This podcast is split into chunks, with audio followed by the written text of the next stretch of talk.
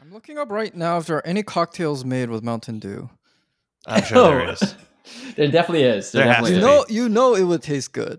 There's a Mountain Dew Moscow Mule, which makes Oh, yeah. sense. yeah, yeah. Uh, there's a Mountain Dew me, very classy. Yes. Let's see what this. Uh, Well, there has to be something like a some sort of Midori sour, like some sour drink that may, they maybe they use that. Yeah, so ingredients: melon liqueur, which is what Midori is, right? Yeah, Triple sec, pineapple juice, and Mountain Dew. Oh, that's c- so sweet. yeah, because the sweetness and the sourness, because Midori is already pretty sweet. Yeah. Even with the Yeah. sourness, it's like a and pineapple juice and Mountain Dew. This is too much. that's that. That's, Well, what'd you expect from a, a drink called Mountain Dew me? You know, That's, so that's right. Uh, yeah, I, you know, I was I impressed myself. I, I read the book in like four hours, five hours. The whole really, thing? that is very impressive. You must have skimmed hard, man. There's a lot of I like did not. factoids and shit. I did not. thing. I didn't read a- the whole were you reading a notes. I didn't read all the version or notes like of a- Philip's calling you illiterate. He's he, he's in disbelief that you could read something that. I'm a slow reader, so I don't. And I found this I am a fairly slow reader too, so I was I, I did not expect that for myself. I expected Okay. that it would have taken all of Saturday, but I got up at like and I started reading around nine, and I was done by like two. okay, well, All right. Well, let's get this pot started then.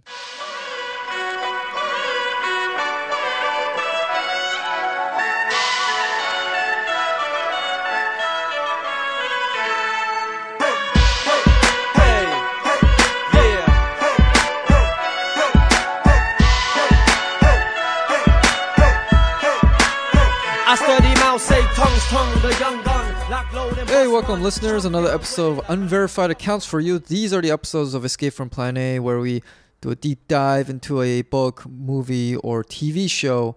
So I'm your host, Chris, here with Adam and Philip. What's up, fellas? what's up, Chris? How you doing?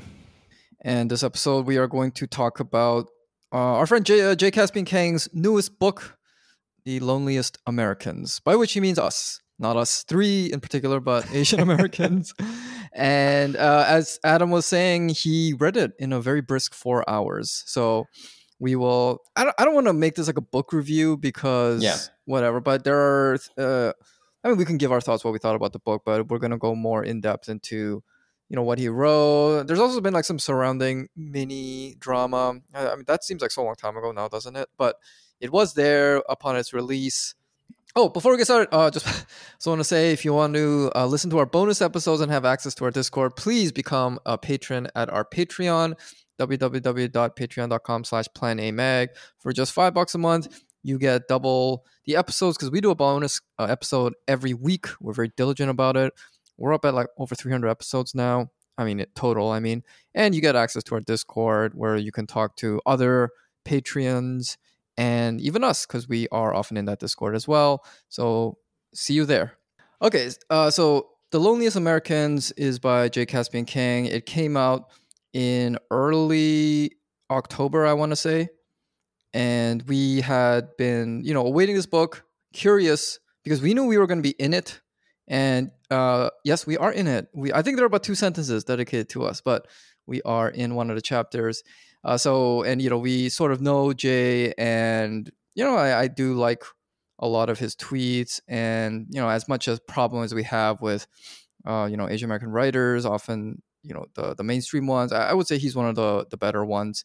So yeah, we're we're gonna go into this book and go I don't think chapter by chapter because honestly, if we're gonna do like a quick review of the book, I would say maybe maybe half the book I kind of skimmed, uh, because there were certain parts that I didn't think were particularly like it's not that it wasn't written well, but it, I, I just don't think we've seen this kind of thing before. Um, you know, I, I went to college. I you know hung out with the white kids. I kind of had trouble uh, relating to the Asian American kids, and it's like okay, we get it. Um, but you know the chapter about like the you know Asian identity and Al and Doug. Obviously, I'm biased. I found it the most interesting chapter because it is something new. I don't think anyone's actually ever written about that seriously in a book, so that grabbed me.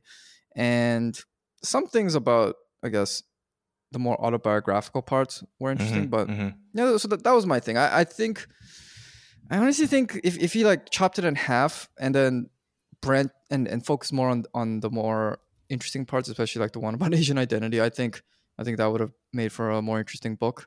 How do did you feel? think? How did you feel about all the um the like historical stuff, right? Because a lot of it, like this book, is kind of like it felt like a, half of it was like historical kind of nonfiction stuff with his a bit of memoir sprinkled in. Like that's what it felt like. It didn't feel like it. You know, it was definitely wasn't you know uh, fiction. It wasn't you know the kind of stuff we read before from Asian American writers on the fiction side. Um, but it was this kind of interesting hybrid, you know, cross genres kind of thing. What do you think about that? In particular, all the stuff around like you know the the Hart Celler Asians and like the interesting part points in history about Asians across America, like um, the different enclaves, like the rooftop Koreans. It was interesting to, to see that written in a book. Um, you know, uh, Flushing and like the different the Korean enclaves, the Chinese enclaves. There, what do you what do you guys think about that part? Because that was the bulk of the book for me. For me, it read mostly as like Mhm. almost a not a history book per se, but like very information driven. You know, trying to teach you about this important part of Asian America that doesn't get talked about as much. Adam, you got any thoughts? Yeah, um, I mean, I, I, I the, the thing that like my overarching feeling about the book is that um, I do think that it, it was very easy to read for me. I think that that Jay is just a is a really good writer, um, and uh, it it just flows very well. Even though it was a bit meandering, I felt um, I felt that sometimes some of the chapters sort of just they didn't connect um, or flow sort of one to the other uh, as connectedly as maybe I was expecting.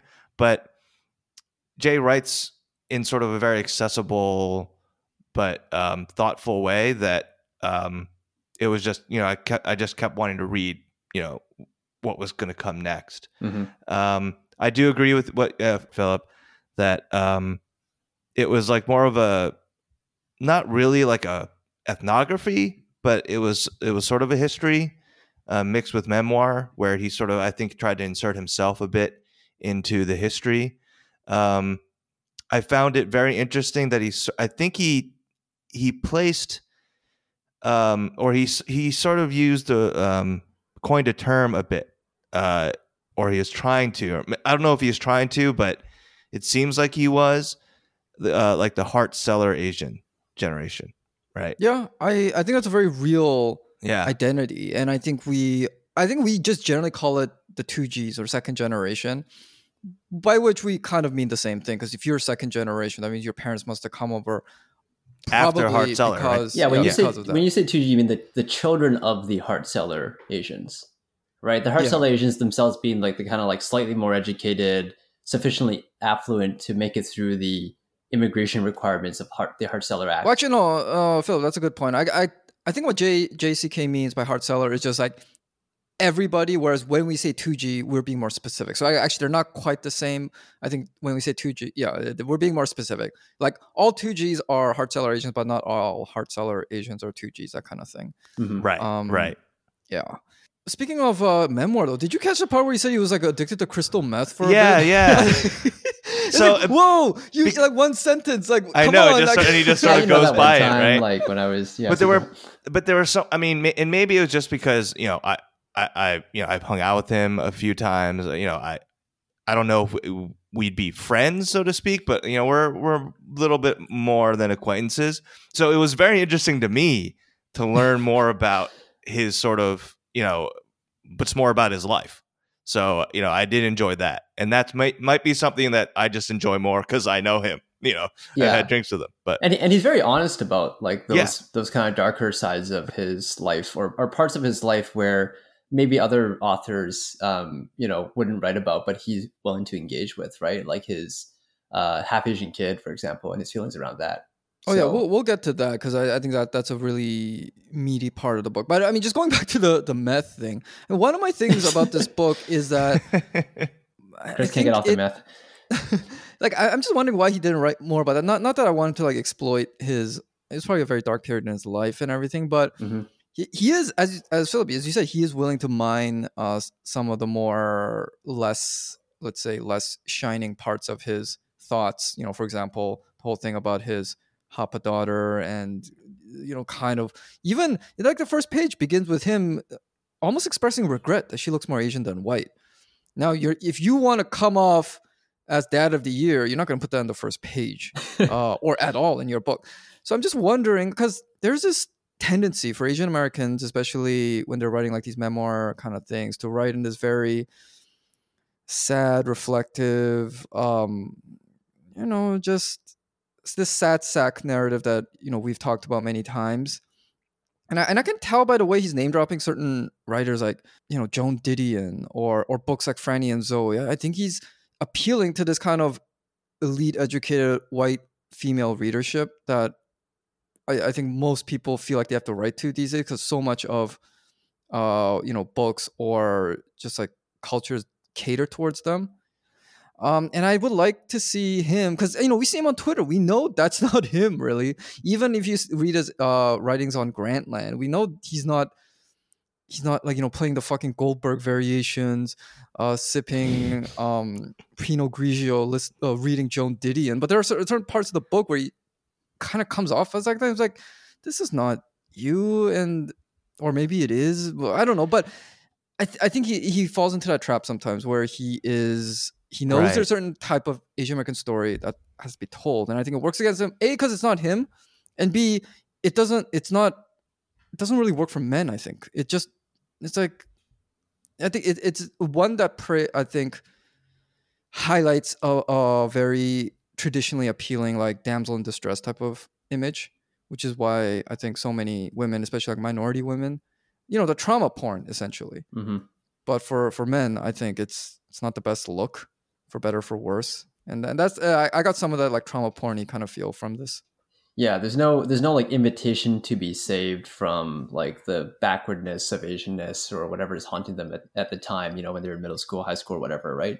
Um, I actually I actually felt like the stuff he wrote about him, you know, being very interested in very white stuff, like Joan Didion or like you know Bruce Springsteen, was actually pretty honest in that it's part of his wrestling with whiteness, which he he gets into a little bit in the book, and he's kind of honest about it and so on. Um, I don't know. I, I appreciate it. I just like can't really relate to it so much. Yeah, no, I mean, I never went through that period. I'm, I'm not as nearly as literary as I- that. so I, I went through that period in a different way. Like I- you know, I listened to like a lot of very like white, you know, indie rock and shit and whatever. I, but I don't like. I didn't really think much of it as being something that like was a conflict of identity, right? But he's presenting some of this stuff as maybe a conflict of identity, um, or at least of, of class as well, to some extent, right? Like he is educated enough to know who you know Didion is, to to know to read and to quote or to put in a reference to that author. So there's there's that reference as well, and I think that that that's you know the two aspects of, of what I liked about the book. I I think the book's okay, but like two things I really liked was the thing that Adam said around you know prose and his technique as a writer amazing. Even his enemies online will like diss him and also Yeah. admit that he's got great prose. And the second thing is at least some level of honesty, right? I don't I don't know. Maybe Chris, you're more suspicious about the, the level of honesty, but I think it's it's there in this book when he does write about himself.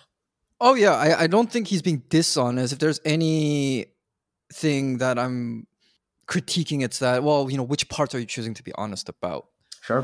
And um, I think there there are things that I think he wants to be honest about, but he, uh, for whatever reason, it, it's maybe the mar- he doesn't think there's a market for it. Maybe his agent or publisher's like, no, you know, this is this is not going to sell or whatever. So that's what I'm talking about. hmm Yeah, wh- why don't we talk uh, talk about because uh, we brought up the fact that he starts off this book talking about the birth of his daughter, who is half white and half Asian, and he has this kind of you know shameful feeling he admits to where he's you know a little disappointed. He seems that she looks more Asian or is less ambiguous, racially ambiguous looking, and I know a lot of people had a problem with that. Um, I do appreciate the Even fact people, that he, people like online, like yeah, uh, read that you know, part they call, like, they why call him like a say self that? hater and stuff. And Oh, I think. I think he would, I think he would admit that it's kind of ugly to admit that. yeah, yeah. Yeah, so yeah. I, I don't Right. think he's trying to Yeah, hide anything or portray himself in a particularly good way, which I,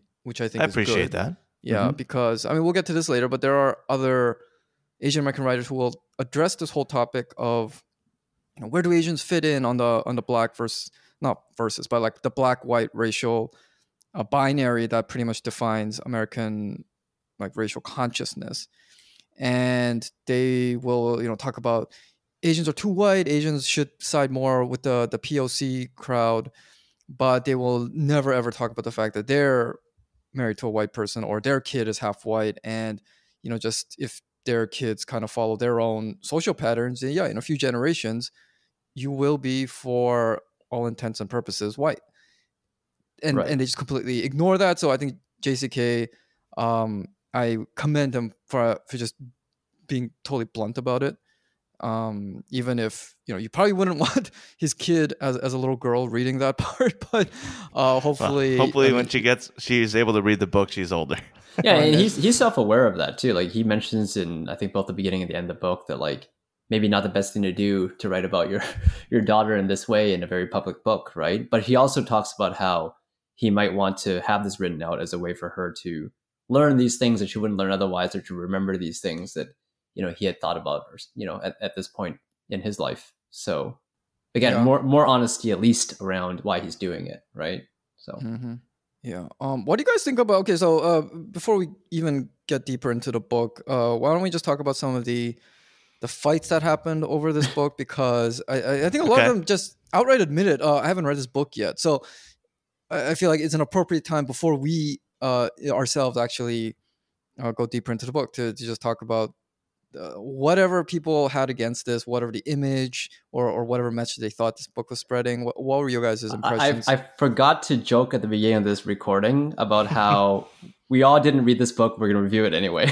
As a slight at his, his stupid critics online who just like. Mm. And, and you know what? I was actually re- one thing I reread in addition to the finishing the book was um, the myth of the Asian American identity. That article on New York Times, which is like the promotional precursor uh, of of this book, that had set off all the Jenn Fangs, etc., against him on Twitter Mhm. right? And I was my thought was like, okay, his accusers didn't read his book. I'm questioning even if they read that article because the article barely touches on this idea of some kind of like inter Asian America class divide where there's these snooty fucking you know ivory tower academics versus the working class folks, right? They, it kind of touches on that a little bit, but it's not even really there. So it's interesting that that the fact that they reacted so strongly to the article and to the notion of the book, not even the book itself, is telling of something. Like it triggered them in some crazy way. And I wonder if that has in part to do with like his reputation amongst them, you know, as a writer, because you know they're all probably in these like discords and group chats and stuff amongst writers, like the Chunky Monkeys, but for Asian Americans, right? Um, you know, so you know he doesn't even name anybody in in the article. No, he doesn't. Right? He doesn't. He calls out vague groups. He doesn't even call out like specifically like academics of a certain whatever. So I don't know. There's some deeper anxiety I think that got unearthed a little bit there in that conflict. Um, and I felt bad for JCK. They had to fucking deal with it, right? Because like they were just accusing him based on their image of him and image of what the book was, not anything concrete. But what is his image? I don't think he has. I- think if he has an image, it's probably that kind of vaguely, uh, like sports loving Asian bro who.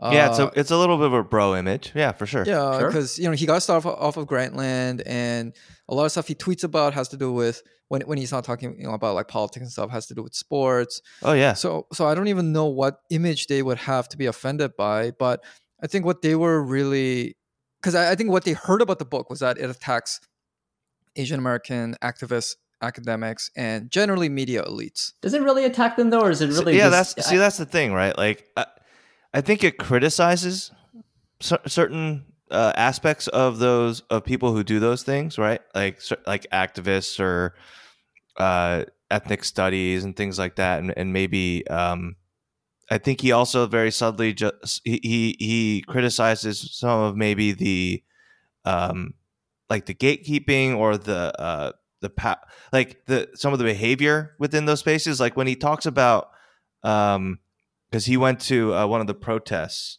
uh for i think it was Jamar Clark or maybe it was one right after that Mhm. and he was talking and and, and i think it's one of the women who's um a little lesser known as like one of the black lives matter black lives matter Oh, this was the Uh, uh. Philando Castile. Uh, yeah it was the Philando Castile yeah yeah. and Yeah. he he he was working for Vice at the time, and he was there, and and then he he ended up just starting to talk to um, a white white girl, Amber, I think he said her name was probably changed, and um, he just wanted to like ask her why she was there. And like a few minutes into that interview, or like a minute into that interview, one of the lieutenants of the or one of the leaders of the protest like runs in and says, "You can't interview this white girl. Um, you have to only interview you know black black people."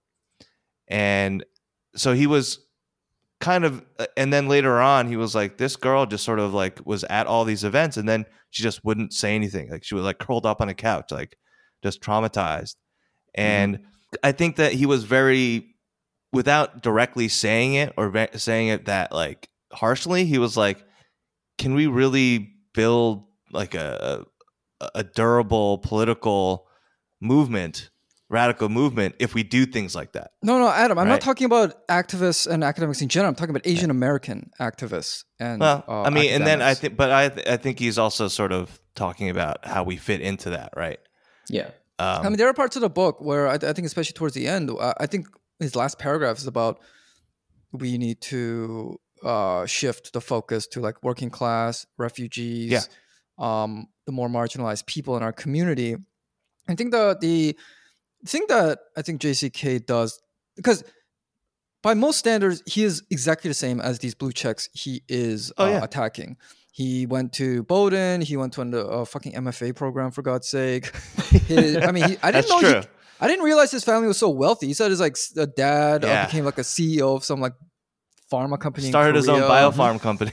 Yeah, and, and his family, uh, his parents now live, I think, in some nice uh, farm, like with other like rich white people somewhere in Washington State. So he is like them, but the difference between him and I think a lot of the people who attacked him is that he is fully willing to admit that he has chosen the path to whiteness. He's saying, generally speaking, uh, America is still you're either black or you're white. Um, and I've, you know, I'm not that proud to admit it, but I've chosen whiteness. I, Yeah, I he married he a white pretty much says it explicitly in like the last chapter. Right. Uh, Yeah. I, I I married a white woman, and even before that, all my cultural tastes. Uh, you know, I'm reading. He like name drops a bunch of like, uh, like you know, poets like Anne Sexton, even, and, then you know, like the very like you know, People I've never heard of. you know, English major, right. liberal arts college kind of stuff. He's chosen this life. He admits it, and he's not like he's not like regretting it nor gloating it over it. He's just saying this is what it is. I think that's what really rankles the the type of like You- You're saying he, he admits to it as opposed to pretending to not be part of it. Is that what you're saying? or I, th- I think what the people who most dislike him i- uh, is their belief is that I can do all the things that he's done, which is, you know, basically like politically, culturally, socially, economically, be almost indistinguishable from white elite liberals. Mm-hmm. But so long as I am, uh, you know, fiercely fighting for Asian Americans, uh, you know, in, in the academic sphere, you know, pushing Asian American uh, studies, or in the activist circles, you know, pushing for anti gentrification in Chinatown, I am not white. I am still part of the the righteous POC side. But then the problem Right. is, even if okay, uh, uh, let's let's say that's possible. Yeah, like even if you if you're a type of Asian American who like lives in like Brooklyn Heights or whatever the equivalent is in all the major cities around America, you have like a white spouse, your your kid is like half white and you you listen to the Beatles or whatever, uh, and, and you watch uh, you know HBO and all those white shows. Let's say if you are strongly, for lack of a better term, pro-Asian, you are Asian. Even if we say that is true, and I think that is true, um, what are you really advocating for? Because these are not the people who like stood up for Asians when they were getting attacked. These are not the people Right. who stand up for Asians when people tell them you, have no personality or you're you're all cheating to get into these schools or you're like we can't have too many of you in tech uh, all that kind of stuff.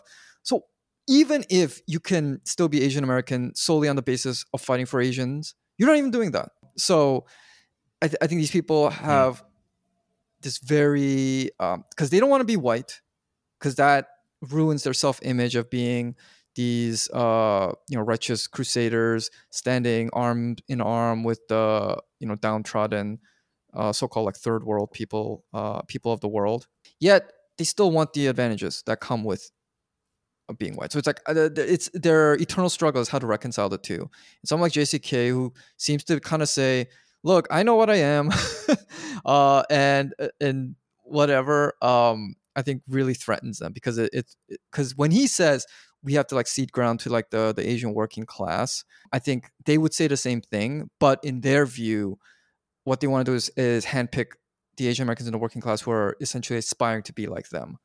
But when J what what they fear That's is when good J point. when JCK Yeah. says that, he's talking about like the They're a like the separate ba- group. They're a separate group Right. from us.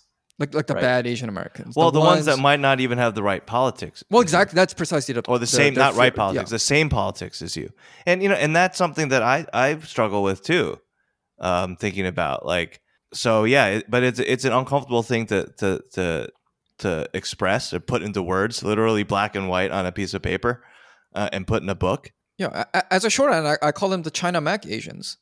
Like I, I don't know much about China Sure. Mac or his politics, but like yeah that yeah. kind of like we all know what what that kind of Asian American Yeah, is. the Asian with of- we're Asians with attitude. yeah, the Asians with like attitude right. Asians. enclave Asians often, right? Like that that that kind of pro Asian Asian, right? Yeah. Two G, they're two G still, right? One point five G often as well. Um, but it's definitely a separate group from like the upper middle class, children of Hart Celler, you know, the class that he's referring to in the book.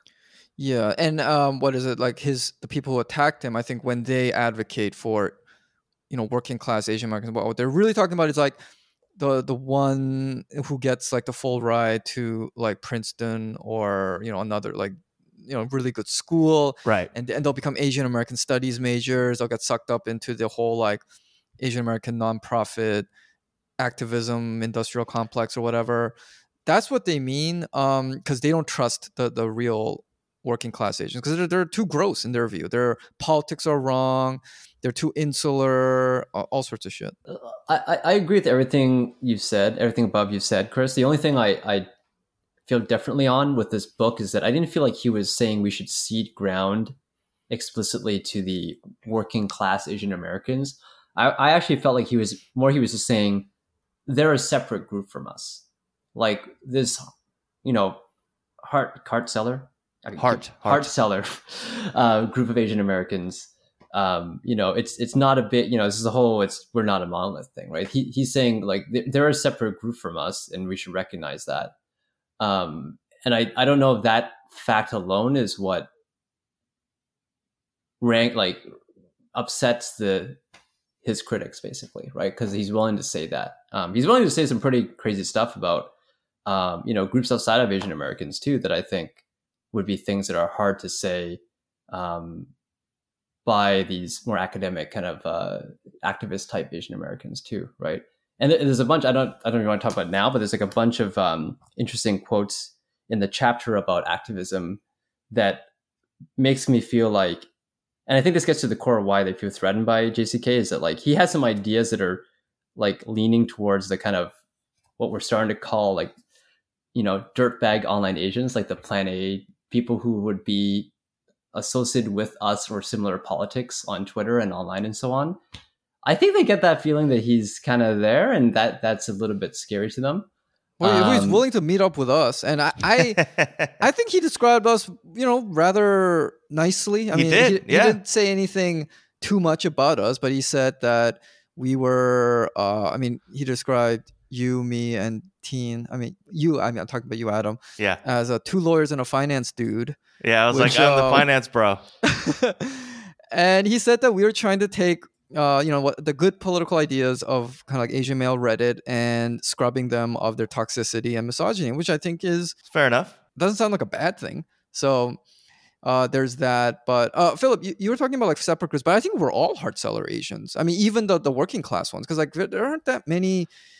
Like it's not as if let's say like the the students, uh, you know, if bringing it to the Harvard admissions lawsuit, it's not like the Asians who sympathize with that and the ones who um, well even started it are contri- they're not like the you know the Japanese Americans who've been here for a long time or the, or like the, the Chinese Americans. A lot of them are also very recent, like children, Right, immigrants. but- so I think I think it's all within the Hart Celler Asians. There is a there's Yes, a class sorry, yes, yeah that's but right. to the with- refugees that like came from vietnam and like Yeah, like my family. other yeah like your family um do they count as Hart Celler because i don't I think Well, they I, I think he's talking about more like recent refugees. I don't think he's talking about you know Vietnamese refugees came over in the '70s and have now probably like you know become have done well in life, like like you you Philip. But you're making you're making exactly No. the point I'm making, which is there's a whole bunch of different fucking groups of people, right? And and he's saying like, okay, there's this big movement in '65 after this act, this bill was passed that brought over all these people. But we got to remember that all these quote unquote Asian Americans that were brought over by this Hart Celler Act are not the same. There's very disparate groups, and in particular, he calls out these two. You know, there's more than two groups, but he calls out these two groups, and that distinction I think makes people nervous right? Because if you if you if you take if you break that distinction, you take away the ability for someone to say, "I'm an Asian American. I'm an Asian American activist. I can speak for all Asian Americans." Yeah, and I think uh, not only that, but the people who are right now kind of appointed as the face of Asian Americans, I think know that they are in the minority. I think, Oh, yeah, among I mean- Asian Americans. Oh yeah, for sure. because I think th- they they just kind of dominated what little space that's been given to us. But a lot of stuff they say, um, I think a lot of Asian Americans would like be like, "What the fuck are you talking about?" You know, from a whole range of topics. Mhm. Uh, and I think the only way they've kind of gotten by is that most Asian Americans don't pay attention to them enough to get mad. Like we pay attention to them, so we get mad, or you know, people who are like-minded Sure. like us. But the average Asian American has no clue who these like you know blue checks types are, and they don't care.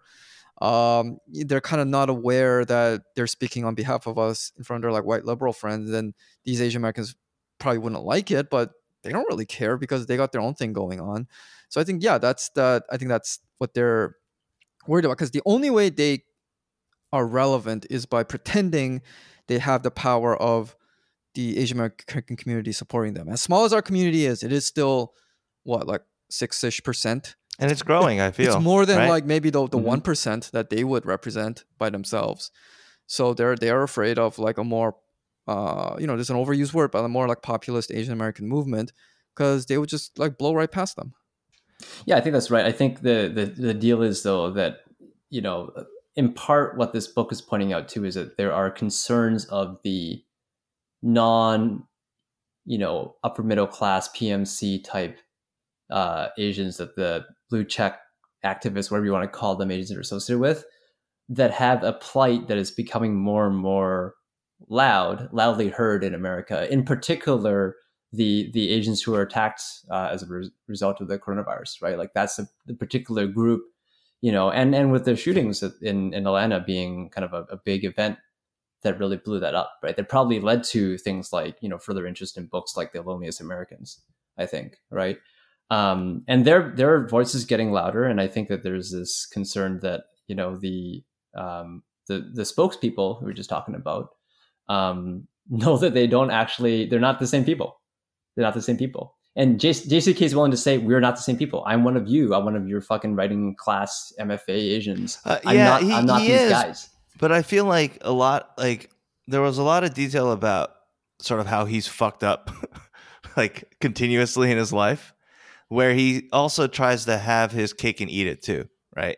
He's sort of trying to place himself a little bit in both camps where he's like I'm this Hart Celler baby, you know, I come from a privileged family, I have all of the bona fides, but Right. I've also I'm going to detail how I was hooked on meth for 6 months and I'm a degenerate gambler, and you know, uh, you know, I I almost you know all like I I lived in a halfway house for three days, and you know, like, but I also work for Vice and for the and I work for the New York Times now. I work for the New Yorker. He actually worked for the New Yorker for a little bit. Yeah. Um, so he has all these other, you know, these very high society, high cultural um, bona fides as well. So, I mean, that from a cynical perspective, you know, eh, some of the, you know, some of the, um, some of that sort of, you could, you know, if you weren't being generous, uh, he's sort of trying to be in both worlds. Like I, he's like, I have credibility to talk for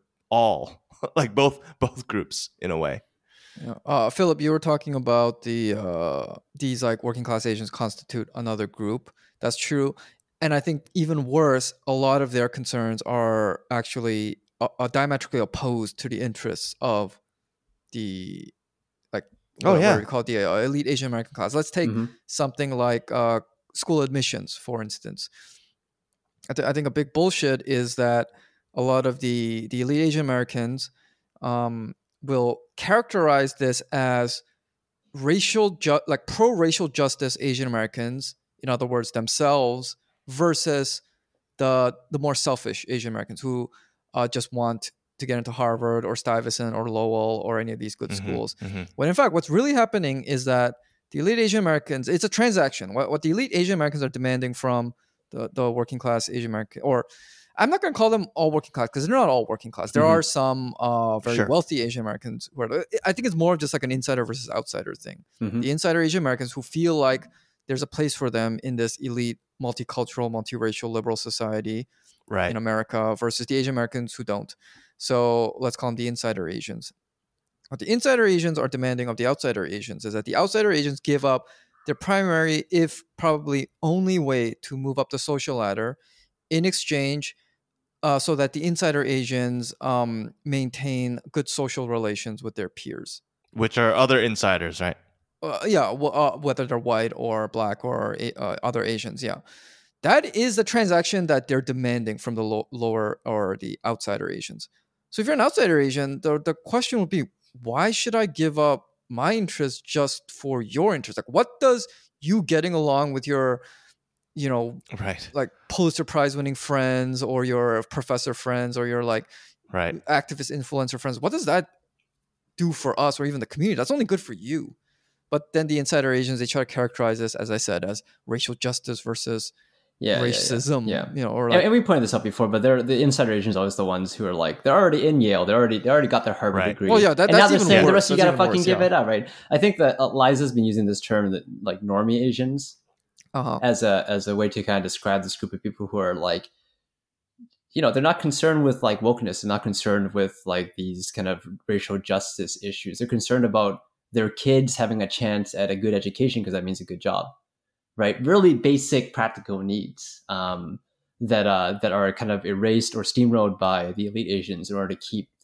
their kind of presence in good standing with you know both whites and blacks i guess at the same time uh, why don't we move to the part where adam you're featured uh you don't mind you don't mind coming clean that teddy is I, I you guess. is it? Yeah. Yeah. Sure. Yeah. That's me. and that is yeah. the part that i think was by far the most interesting part again i don't know if it's just Oh, I know. I'm always but, the most interesting part of anything. uh, but, yeah. but this is this I'm is joking, the I'm joking. what, what's this chapter called the the rise of the uh mr asian something like that. Yeah, uh, and I thought this was the, the one thing about this book that really distinguished it from the other, you know, the the plethora of, uh, you know, sad immigrant story, you know, Asian man or woman struggling with their identity kind of thing. Like this actually addresses a topic that only gets addressed once in a while in, in something like the like the Slate article or you know the Celeste Ng Cut article.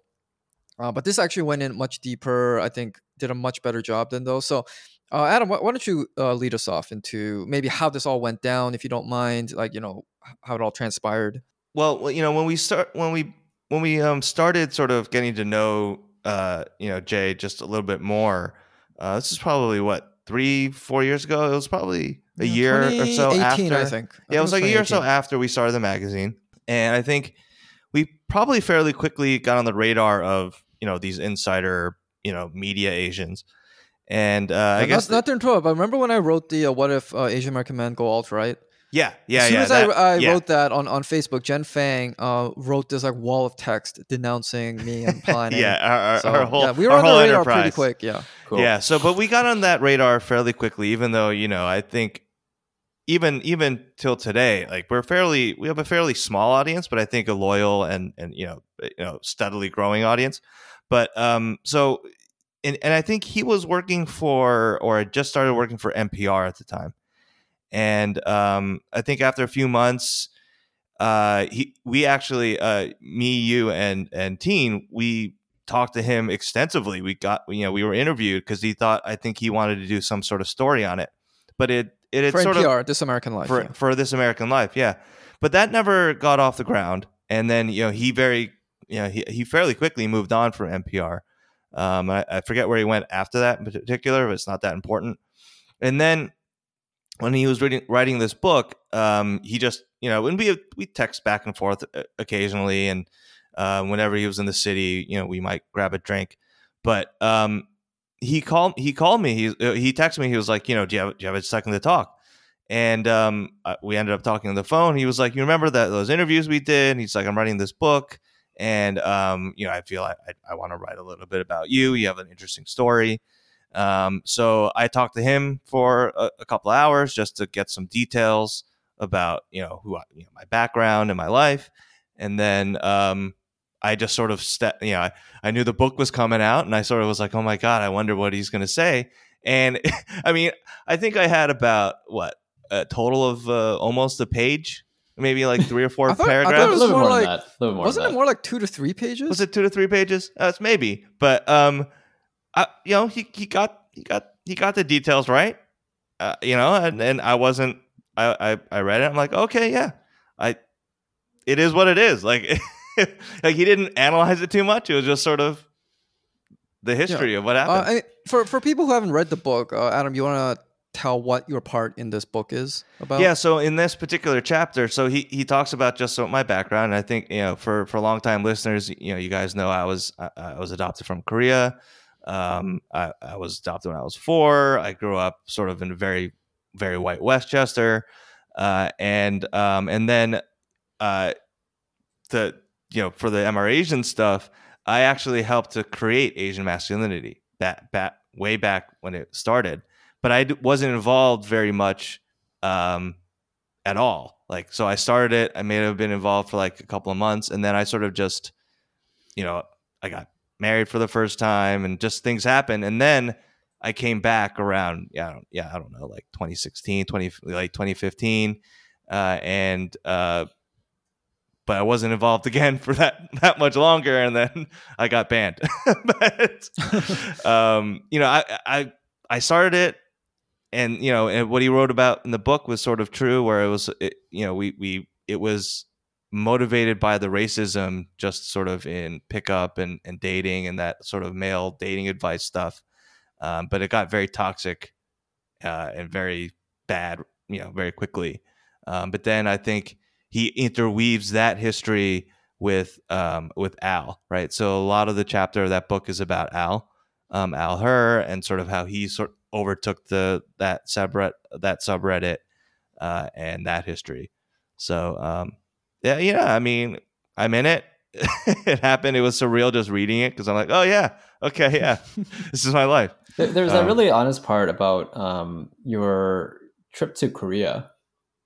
Um, Yeah. you know, I think as was that for the first time as a adult uh, to Korea. Well, he he skips past some of that stuff. Um, I mean, uh, the details aren't that important, but yeah, I the first time I went back, it was only for like two or three weeks. It was because of a, there's an adoptee gathering that happens every three years, Mhm. where like a lot of Korean adoptees from around the world gather in Seoul. It's like seven, eight hundred adoptees all all together, and for every one of those gatherings, a fair amount of you know, fair number of people. That's like their first time in Korea, and and a lot of for some of them, it's like the first time around a lot of Asian people, Yeah. and uh, a lot of, around a lot of adoptees. So it's like a triple sort of mind fuck all at once.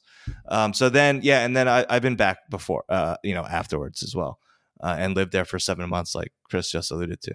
But in the book where he talks about how you were there and Yeah, you're like you you even like saw all these like attractive women that you wish you could talk to but you can't because you like you- Yeah, you don't know Korean. yeah. was that your f- when you were there for the first time or or when you were there for your extended stay I think for more my extended stay. Ah, i see okay Um, but yeah, it's uh, it's. I mean, I'm married now, but Mhm. you know, it's.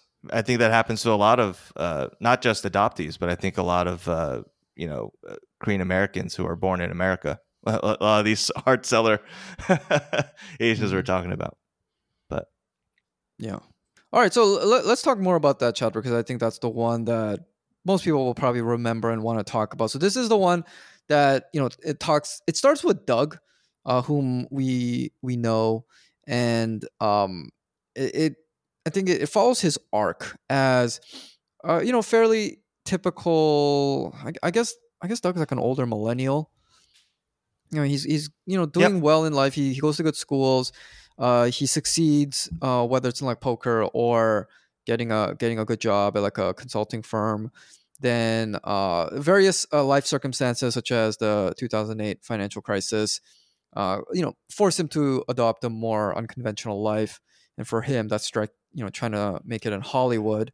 And you know the you know i don't know his full like life story but uh based on this chapter it seems like a lot of his like racial like there was like some racial awakening that spurred him to try to go to hollywood and be like there's a part where he talks about how you know harold and kumar meant a lot to him because he saw like a like an asian dude on screen.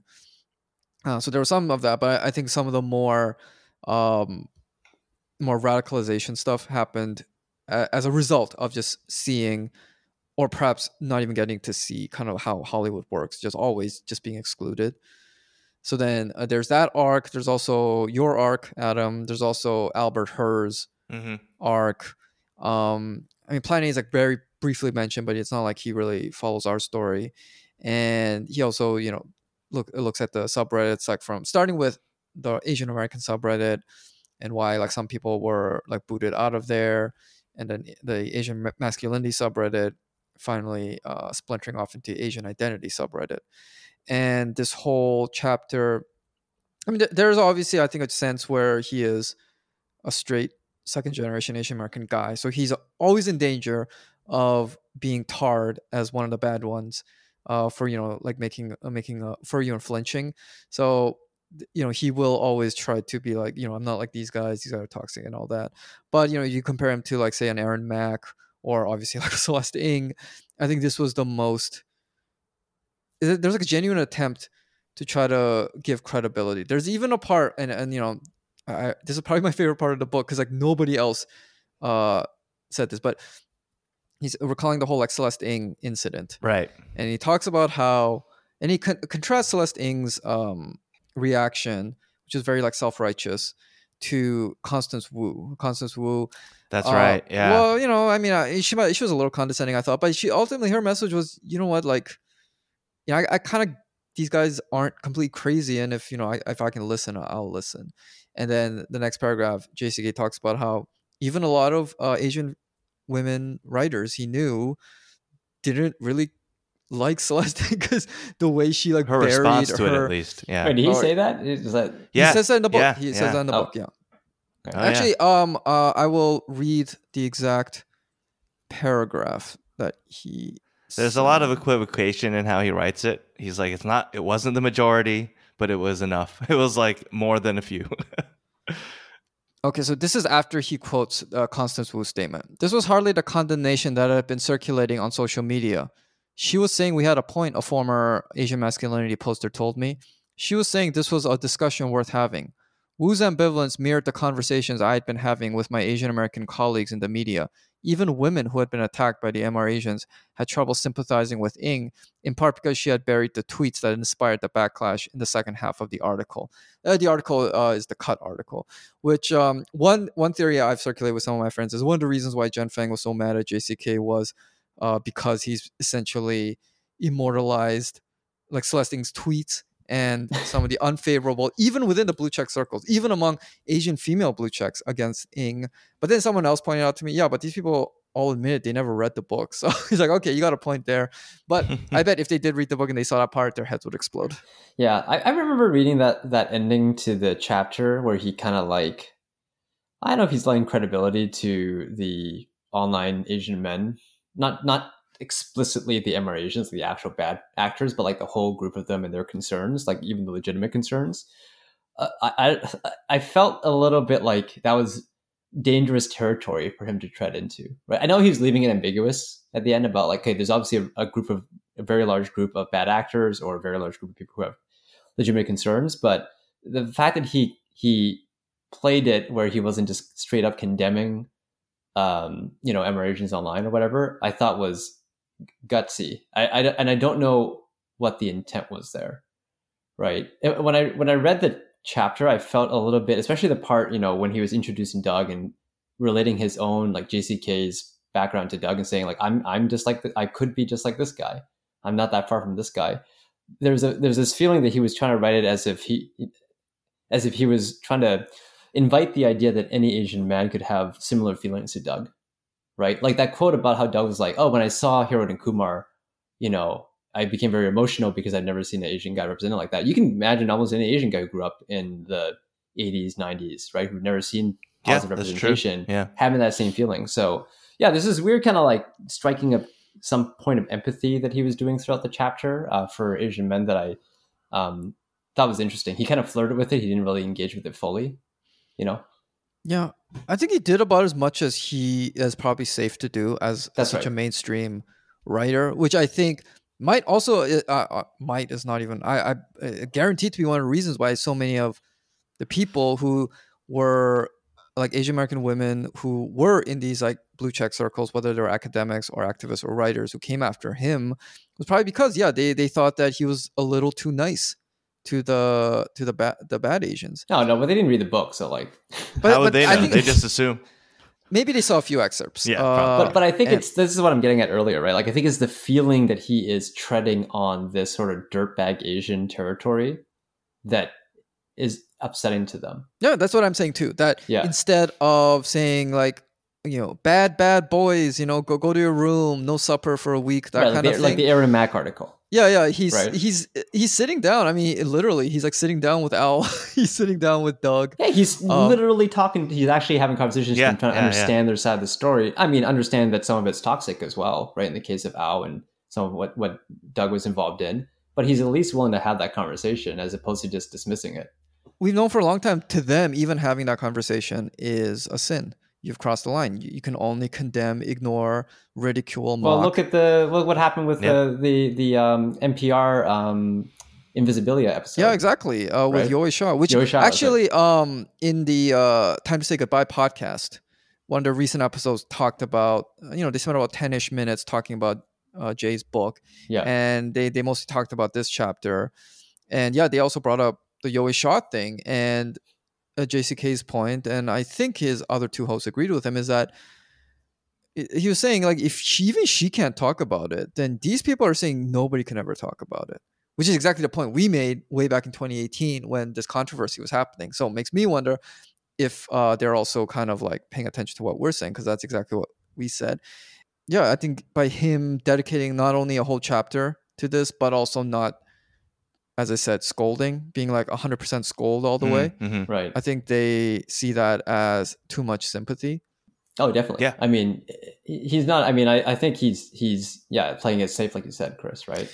Yeah, I mean, there's a part he wrote. I want to read this part, which he encapsulates a, a thing that I think he's trying to characterize as like the the crazy uh, Asian identity mindset. But if you think about it, um, I think a lot of people, whether they're you know just regular Asian guys, or I bet even a lot of Asian women probably think this. He says.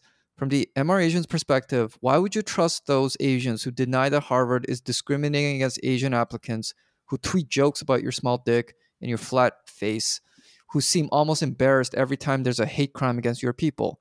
They will sell you out in a minute to maintain the illusion of the multicultural elite, then they'll go off and marry a white man and laugh in your face. I don't know if you're trying to say that that's like a crazy idea that these guys have, or that this is a relatively reasonable um Response to that kind like- of behavior. Yeah, I mean another w- another way I think about it is like how would like how how do you argue against any one of those things in that statement exactly being that's the thing. false, right? Like right, right. like you can go through every part of that statement and be like, okay, I know people who've done that. I know people who are like this. Oh, I know that this happens. Like it's not that any one of those things are like 100% true, but it's like those things exist.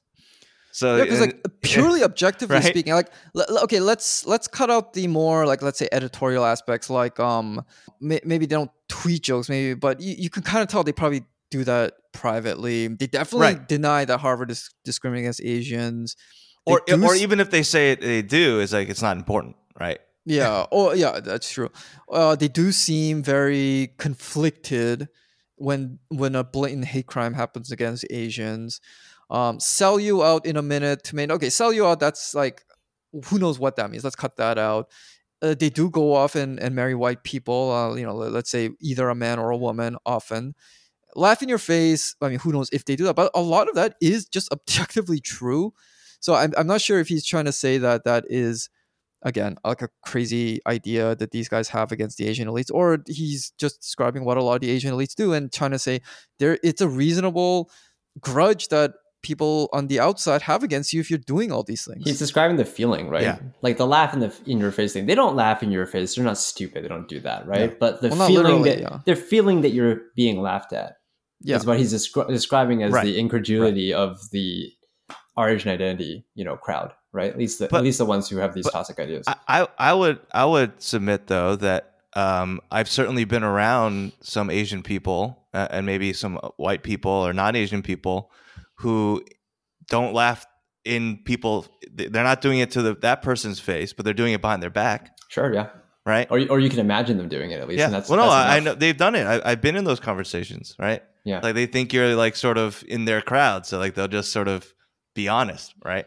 So I'm just yeah, so yeah, maybe they don't do it to your face, but you you have this feeling that they do, and I'm like, yeah, they they do behind your back. Yeah, here's a here's another sentence that really sums up, uh, and I don't think this is even the uh, MR Asian chapter. He says, "What does it mean to be Asian American if some of your people are using it as a stopping point on a path toward whiteness, while the poorest and most vulnerable get stuck with the bill?" Again, I think that's a sentiment that a lot of the people who hate these like insider Asian Americans would say, like, "You guys are using us, whether i- whether you know you- you're playing up the whole like." Asian cultural uh, boom kind of thing, or whatever but you don't really want to be one of us. You are you want to be white and as soon as we stop being useful um, you're to discard us. You don't care about our community. You just want us for to give you the illusion of actual influence and power. So again he's saying he's voicing a lot of stuff that if you are part of the outsider agent you don't even have to be one of these like toxic asian guys. You read and be like hmm that's i can agree with that and there aren't a lot of asian american writers saying that uh, so I think that's another reason why he became a target for these people. I mean, I, I would go out and say that he's throughout the book, and again, not just in that one chapter, he's voicing a lot of things that we've said, or people who are in our circles, like online on Twitter, etc., have said about all the shit happening in Asian America, and you know, with within with, with respect to you know white and Black America in the last couple years, five years maybe, in particular around coronavirus, right? So there's these quotes he has in um, chapter six, um, which is called "What Are We Talking About," which I felt like really sounded familiar. I'll read one of them. Um, I'll read a couple of them. So the first one is. Um, if the roles were reversed and Asian men were randomly attacking and even killing old black people, there would be a nationwide protest. Right, like that's that's like the kind of thing you could see you could see you know being written on our Asian mask or our Asian identity.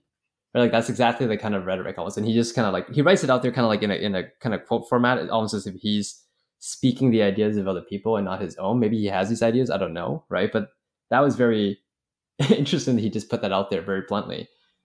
And then there's the second one. He says, All summer during the George Floyd protests, we were lectured by rich, educated Asians to examine anti blackness in the Asian community. But what about anti Asianness in the black community? If we have to examine why our parents follow them around in stores, shouldn't they have to examine why they shove helpless elders and kill them?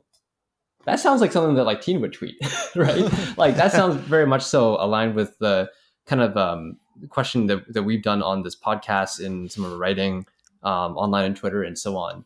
And he he distances himself a little bit from the thoughts because he kind of puts them in this kind of quote format in, in Right. those pages in the book.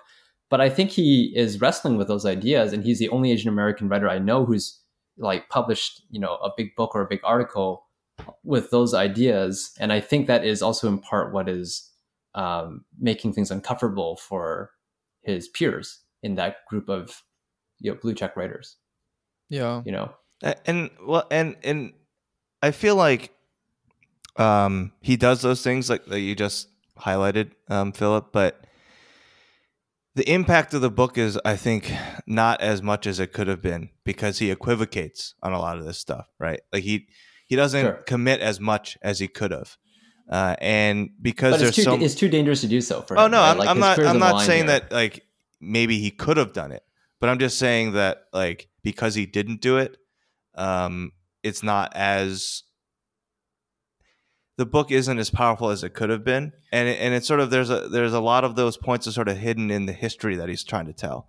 So it's like his audience is a little bit muddled in that I feel like he's trying to write it for so many different audiences and make it so universal that it it it it, it just it, the impact is lessened. Um, yeah. So i- uh, if you listen to that uh, his podcast "Time to Say Goodbye" uh, segment on this, you'll definitely feel like because you know it's it's on that chapter that we we talked about, yeah, and they all- as I said they all kind of agree that hey this is not like obviously don't don't become like a harasser or whatever, but I think you know these guys aren't completely crazy. So they they get to that point which i suppose is progress if you especially if you compare it to like several years ago like you know when we Yeah. started.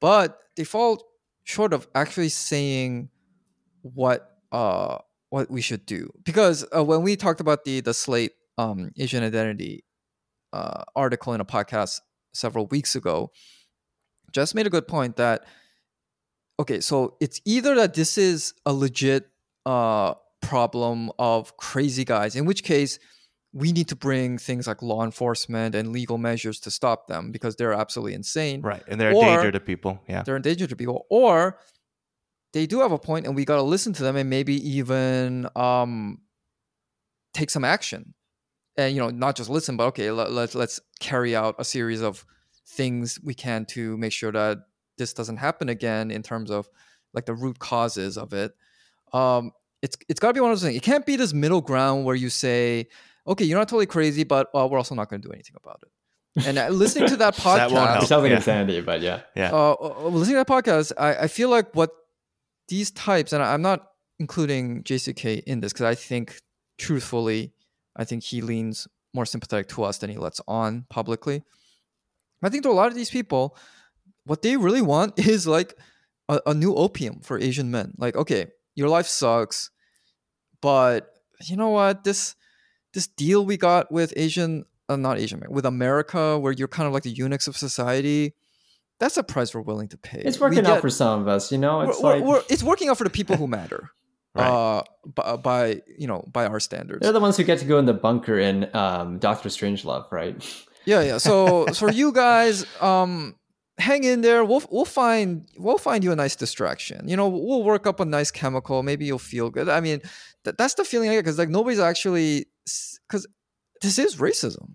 You know, this is an age old type of racism, and they can't ignore that any longer. But they can't face, they can't bear the the reality of anything changing because I think it, it's it would upset too many established interests. I think people are used to a certain way, and as I said, the people who matter uh, like it this way, um, including white people. Uh, in that line of thinking, and, and, and this just occurred to me, and, and that and I I don't know if I've read this or heard anyone um, sort of express this, but in that in that vein, right? If it, let's say they are thinking that they're like hoping that some something's going to come and just sort of mollify, you know, this group of of people that they they dislike. Do you think they're hoping that like the advent of like BTS and you know other Korean media and uh, other Asian media um, will you know elevate sort of some of the Asian men in in the country uh, their social status a bit that they maybe they have like an, a little bump in you know attractiveness or, or social standing that it'll like you know I think so. I think that enough? would. I think. I think for them, they probably think that is the best case scenario.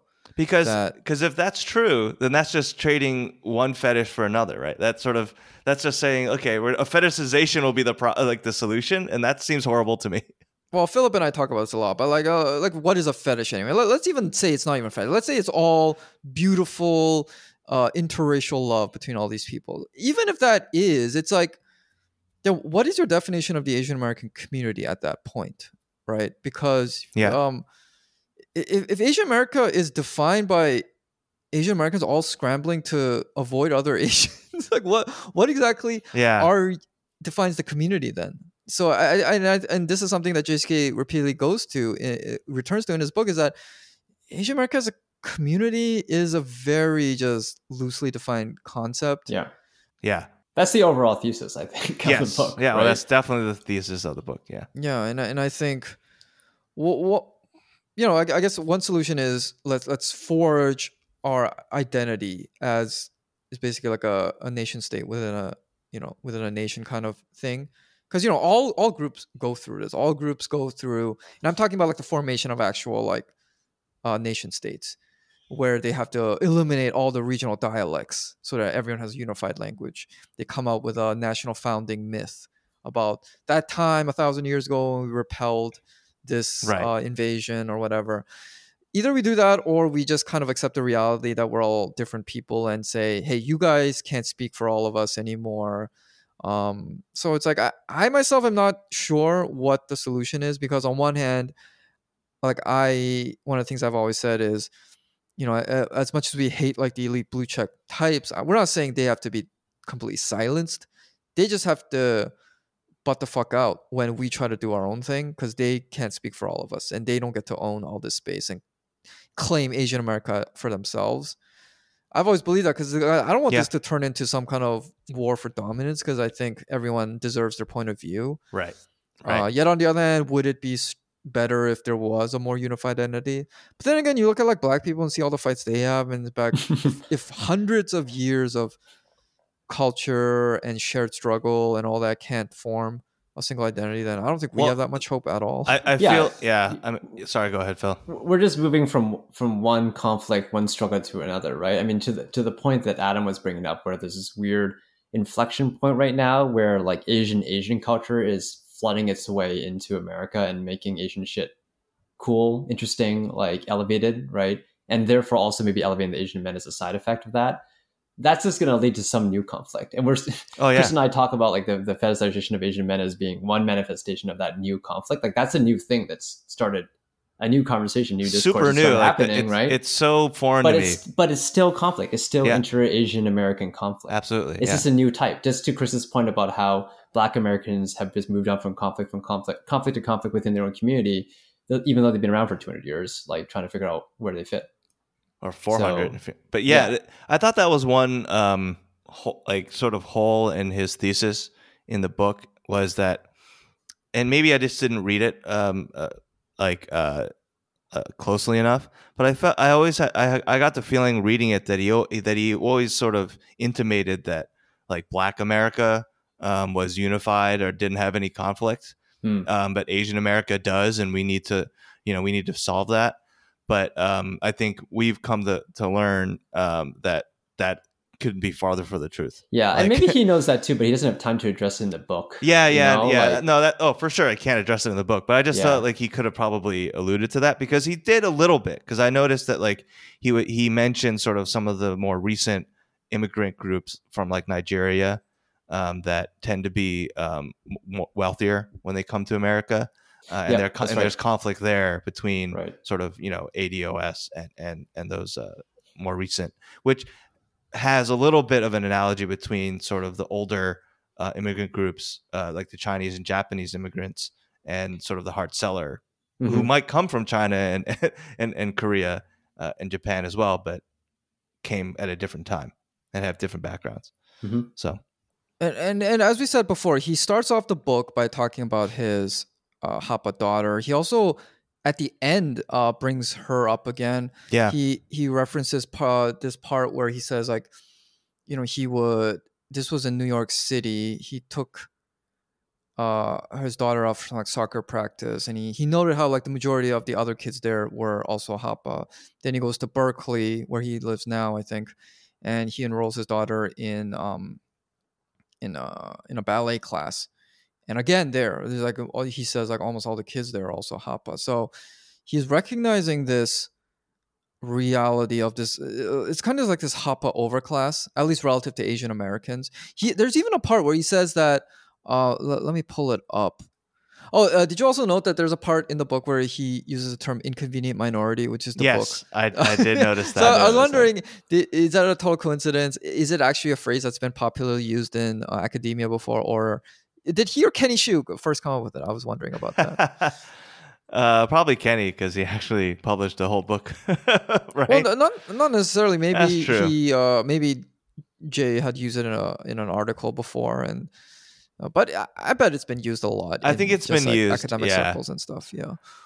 All right. Okay. So here it is. Uh, will my daughter care about any of this? History, in some ways, is a choice. My parents chose to deprive the children of the past since we never learned about the Korean War or Japanese imperialism or any immigration stories outside of Ellis Island in school.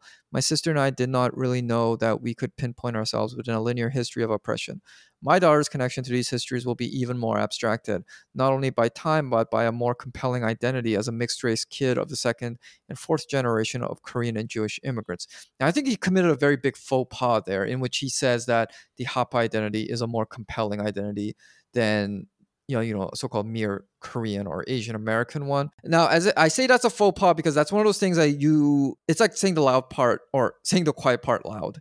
That's his. That's the mistake he made there. I think if if people got mad at them for because, because, you I think, that's because one you of- think that by com- compelling you mean like more interesting, more valid, more yeah, by better. know, valuable. Right. And, and this is exactly what uh, a lot of the insider Asian Americans believe, which is why so many of them are uh, themselves uh, compelled to seek out uh, white partners and have families with them.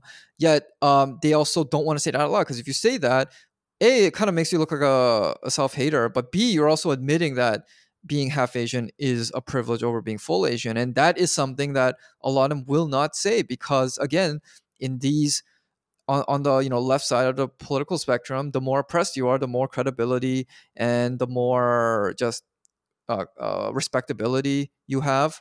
So you can't admit to being part of this basically like a racial project to create like a new overclass. You can't admit to that, even though it's plainly happening all around you.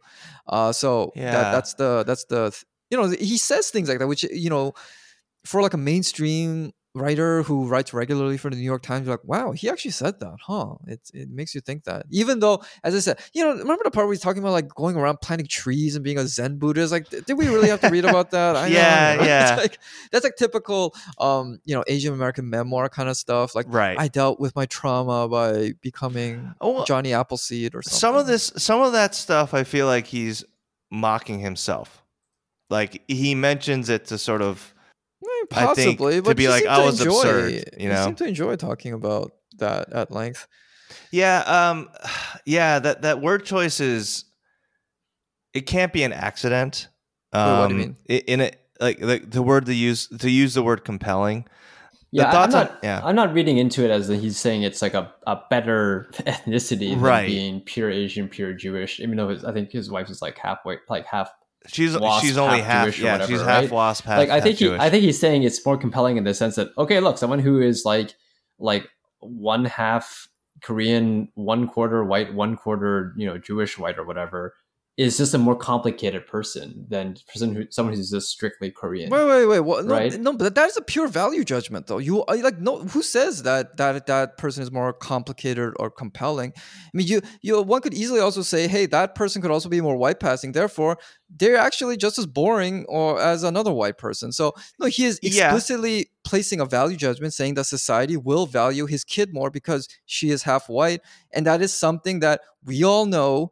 Uh, but uh, most of us can't admit. That's basically why I got booted out of the uh, Asian American subreddit because I was the one continually raising the fact that right hey, um, uh, at least when it comes to like casting, a lot of times, especially with male characters, Asian male characters, they seem to be casting these Hapa guys, and that is not progressive in the sense that Hapa guys are above full Asian guys, and that I was attacked very harshly for that, and I think it's because it attacks at the heart of this delusion that being part of a relationship with with a white person and creating Hapa children is somehow this crusading rebellious thing to do uh, against what they themselves would say is a white supremacist society. It makes no sense. Yeah, no, I, I- I can see that interpretation of it because using the word compelling definitely invites that interpretation, and I can't say you're wrong because I think that that makes sense.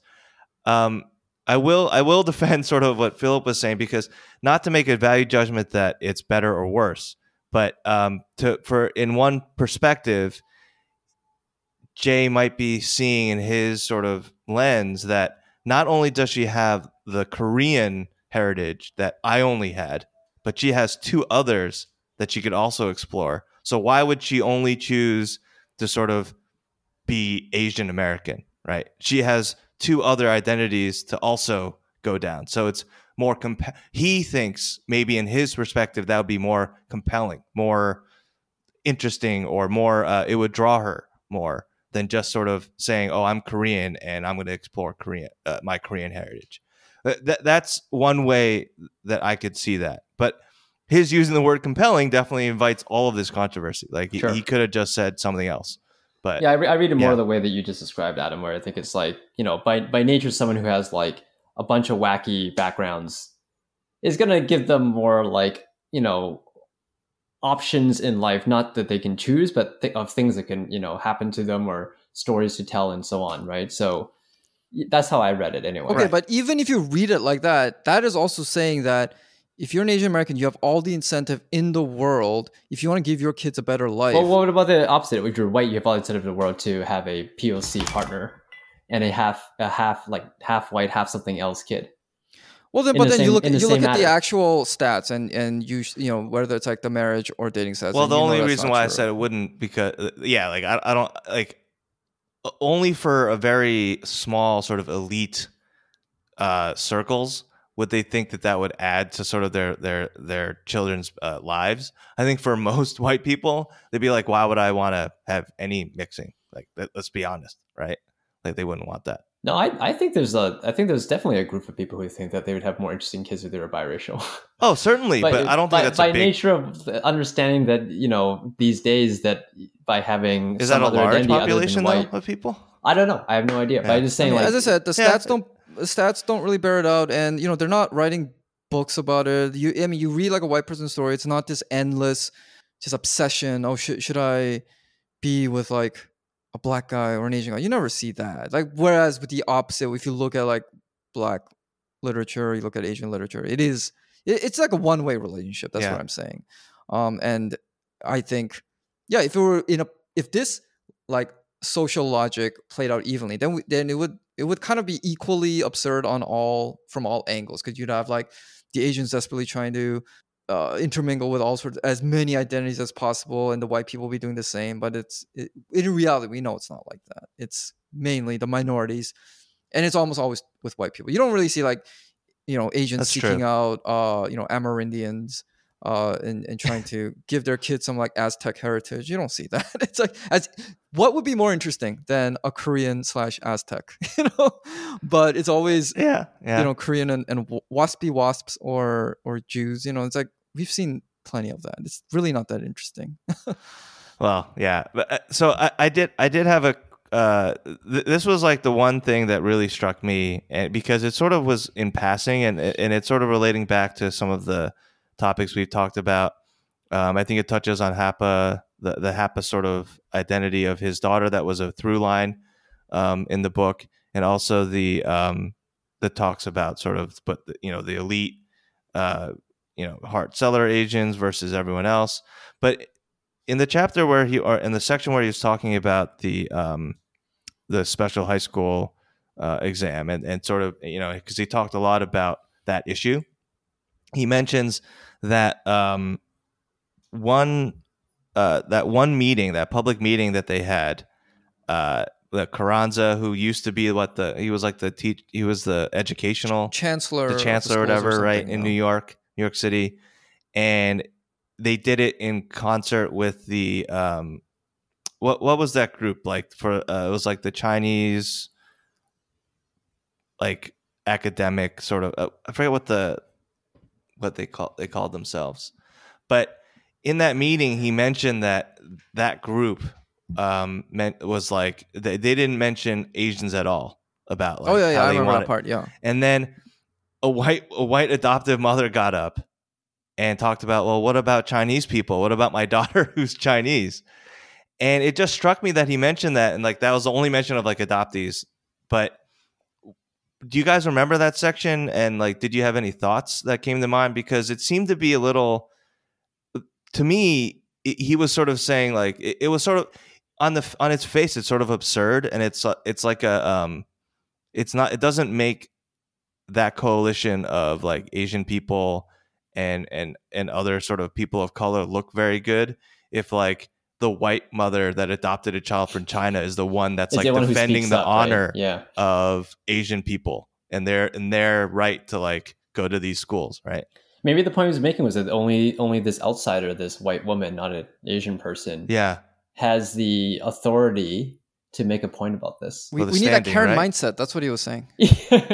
I mean, in Yeah. a way, sometimes, but I mean, I just found it very. It was very interesting because, yeah, maybe, maybe, yeah, maybe that's right because it's like she can say that, and she doesn't have to care about necess- as much like being able to be uh like comfortable at her cocktail party the next day right like she she has that like ability like who like she doesn't care like Yeah, because like all Asians at some point in our lives probably had this fear where we we can't be seen as too biased.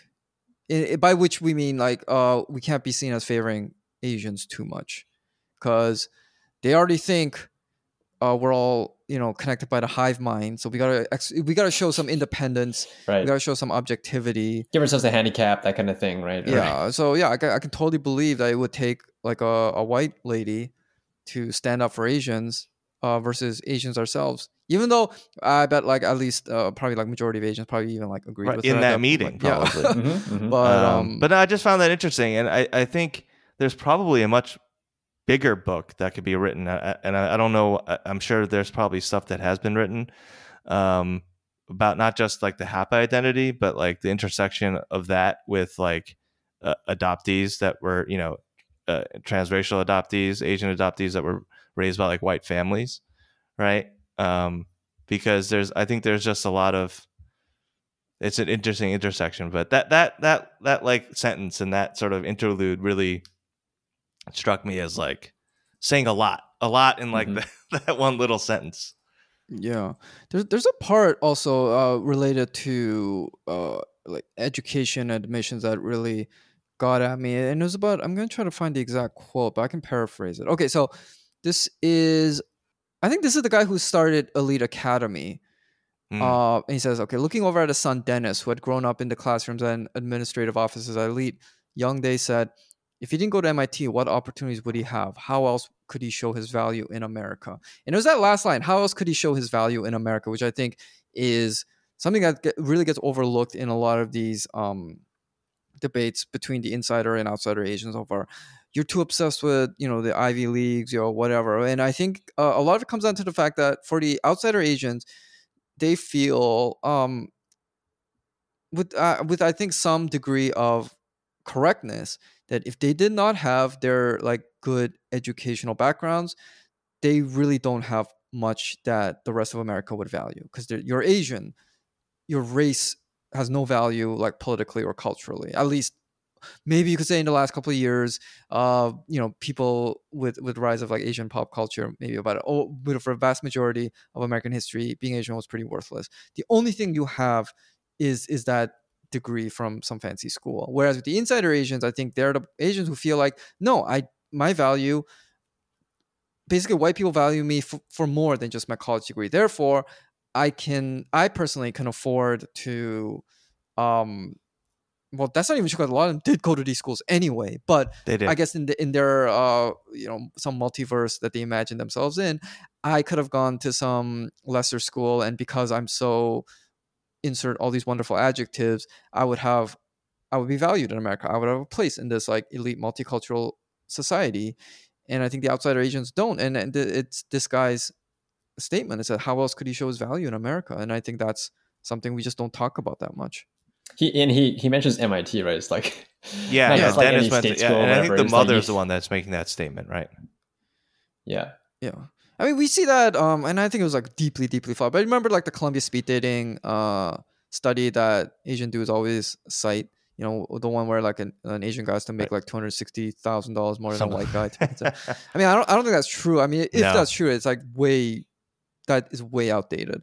But I, I think it gets at a certain like thing where it's like, yeah, we need to make money to be seen as more worthy, and how do you make more money for the vast majority of people? It's like having the superior educational background. Right. So it, it adds another like class element to It's, it's not a small handicap; it's a large handicap. You can't just have a college degree. You got to have a fucking college degree from MIT or Right. Ivy Right. in order to be valuable. yeah, or from like the as- right as- graduate A- school as yeah. as table stakes, right? Yeah. And, and so if you already have this like already well assimilated, well ensconced into white society type of Asian Americans who, mind you, have already gone to these schools, have already gotten degrees, telling these Asians who who genuinely believe if I don't go to these schools, I, I will not have any worth in American society. And we all know to some degree that is true. You'll just be some nobody wants to hang out with like uh, an unemployed, undereducated chink. Like, what do we offer? We're, we, we're not going to offer any like social benefits. You're not going to be cool by hanging out with us. You're not going to get into any parties. You're not going to get into any you know clubs whether you're talking about nightclubs or any other like a country club or anything you're not going to get that so for a lot of asian americans education is really the only thing they have so for these um elite asians to be like oh don't be so selfish by no they're the ones being selfish right because they're the, they're only thinking about themselves Yeah, and, and they already got the spot in most cases. yeah they got there so yeah and they try to wrap that up as racial justice which is bullshit um adam you were talking something more uh, about like a hop identity one thing i do want to point out and i just realized this tonight uh but there's this article that was written in n plus one um quite a while ago i think maybe it was last fall it was written by a guy named matthew goodman Not my brother. Not my brother. coincidentally the name of adam's brother and when i first read this i was like oh my god isn't that adam's brother but then the guy wrote this as hapa adam's Yeah. brother is not No. Hapa. Um, so anyway, but this article was, was written about minor feelings, which is the book that Cathy Park Hong wrote, and in it, uh, long story short, um, he, I mean, it's not all of the article, but there's a part in it where he talks about okay, if Cathy Park Hong, if you're so worried about whether Asians will like fall into whiteness, why didn't you write about your own marriage to a white man and your own Hapa kid? I don't know if she has a son or daughter. And I think he insinuates he, she does that because she's very uncomfortable talking about it, which is in stark contrast to J. Caspian Kang, who not only begins his book by this, but also like ends on it, um, is willing to make himself look like basically like a like a douchebag father in some ways, at the very least, for even having these thoughts. But these thoughts are real. And he, he admits to being uncomfortable writing about it and publishing it in the book. Yeah. And I think it's it's far better for you to at least be honest about it rather than live in this make believe world where you know Asians are guilty of white proximity by going to the same school as white people, working in the same industries as white people, um, not protesting against uh, anti-blackness stuff, but actually marrying and procreating with white people. Uh, no, that that's definitely not white proximity at all. I mean, come on, like let's let's stop the bullshit. We're not saying that that's wrong, but let's cut the bullshit. Like if you're willing to talk about all the other stuff, you should be able to talk about that stuff too. And I think, I think Jay Caspian Kang sh- shows that he's why he's a bit different from the rest of them because he is willing to talk about it. Yeah, and, and you know embrace the uh, discomfort that comes with it too. I think, right? Which makes for more interesting writing. It makes for for for more interesting newer ideas as well. I think, right? Like alluding alluding to the Hapa uh, overclass you were describing earlier, Chris, right? With this like third G third generation, right? Yeah, of the, third generation will be very interesting. Very, group. yeah, very interesting. Yeah. It is going to be. Well, Yeah. and they alluded to it a little bit in the book because um, he said that he was having uh, lunch with uh, Eddie Huang, right? Mhm. And uh, it was probably in L.A. somewhere, and it was in a cafe full of Asian Asian kids, but they all had like their like Supreme and all the streetwear. And right, sort but of- that's not third generation. Uh, That just sounded more like actually like 1.5 gen. oh, types, maybe 'cause it they- was. yeah, Yeah, Because they said but- they were all speaking Mandarin, right? uh, yeah, yeah, but they're like they're like 1.5G like enclave Asians or maybe Yeah, they- they seem like Asians, but those types, younger. yeah. That's Yeah. that's true, but I, I I think it's still just it's still alluded to the fact that like things are changing, um, but how are they changing? Yeah, definitely. and will I we mean, even like recognize that newer generation, whether they're like the next generation of Hart Celler um, families or are you know uh, rich Asians coming from China or Korea or Japan or um, like will we even recognize them? And I think Eddie Eddie Eddie said even like he quoted he's like, "Who are these people? I don't recognize these people." Yeah, they said Yeah. th- these You know? Asians that their their backs are so straight, their heads are held up so high. Like I don't Yeah. recognize these people. I don't recognize these people, right? Like they've got too much moxie. Yeah. but it's but it's great that he included that, right? Because it just alludes to more of the stupid word by by diversity of the of the group. It's not just one fucking behemoth. Um, so it's it's cool that he brought that in as well at the end. Oh, I just want to slip in here that that article I ta- talked about and plus one is called uh, "An American Accomplice." I'll be adding it to the show notes if people want to read it. Um, it's an interesting read. It's a long read, but yeah. Yeah. Well, maybe to wrap this up, I want to ask you guys: Who do you think this book is written for? White Aside from his- people. aside from his daughter, white people. Why is it white people? Yeah. Um, I think I said this earlier. Like, I, I feel like he's he doesn't quite know. If I had to say one, uh, I would definitely say a white white liberal audience. Um, but I also think that he would say that he he wrote it for Asian Americans. Sure, of course. Um, But that's a default answer, right? There's nothing interesting. yeah, no, uh, but it, it, it he he doesn't. Again, I think that I think the fatal, not the fatal flaw, but the the major flaw in the book is he doesn't commit to one or the other. And maybe maybe that says something. Maybe that's sort of where he is, and, or or how he feels truly, and that just came across in how the book was written. But yeah, like he he tries to straddle, and I don't know if he's completely successful. Have you guys read his, or do you guys even know that he wrote a novel like over Yeah, 10 know. years ago? Yeah, it's, c- The it's called Dead Don't Do Improve. Not, that Do Mhm. Not Yeah. Improve. He had the idea of something so interesting because he, he wrote it in the aftermath of Cho Seung-hui, you know, the Virginia Tech shooter. Mhm. Yeah, and he became obsessed with them. So he kind of wanted to write about essentially uh, Asian American male anger. And um, I, I think I- I will say, uh, Jay, if you're listening, uh, take another stab at it. I think maybe um, with uh, with some passage of time and experience, may, maybe. But it, I, I, if you read that in this, I think um, you see, like in the Dead Do Not Improve, this kind of more uh, this like young Asian American man who was willing to do something more unconventional, Mhm. uh, tackle this topic that was ex- still extremely taboo. If you, if you're going to write about like a school shooter, throw in racialized masculine anger. That's like so many like landmines you could step on. Um, and then this, which as I said, uh, apart from the the MR Asian chapter, felt like a more standard Asian American memoir, sad, sad sack kind of memoir kind of thing. Uh, you know, I, I think in him there is, and we see it a, a lot of it in his writings. Um, you know, he's pretty much the only Asian American mainstream writer out there lending a sympathetic ear to the, the, uh, the you know the Dirtbag conversations on well, like you know the the people who are against Harvard in the admissions case, or you know lending more sympathy to the, the like the you know the China Mac kind of Asian Americans when it comes to violence against Asians, just like a more militant stance. Um, so yeah, I'm wondering if if it took that mentality of like the dead do not improve and, and he wrote like a, a more memoirish type of thing or expanded on the MR Asian chapter, I'd be very interested to see what what might spring from that. yeah, Yeah, my, my feel is that this this book isn't really for quote very online Asians, right? Like a lot of the stuff he talks about are things that people again in our circles would have heard already, like maybe have heard almost verbatim, right? right. A lot of Um, the history not- they already not- know yeah, as well. There's Yeah. already you know, and there were some new history bits that I thought were interesting. I learned quite a bit from it too. But I That's think, though, though, I think that with that said, I think if this book was read by someone who is not very online but is Asian American, you might.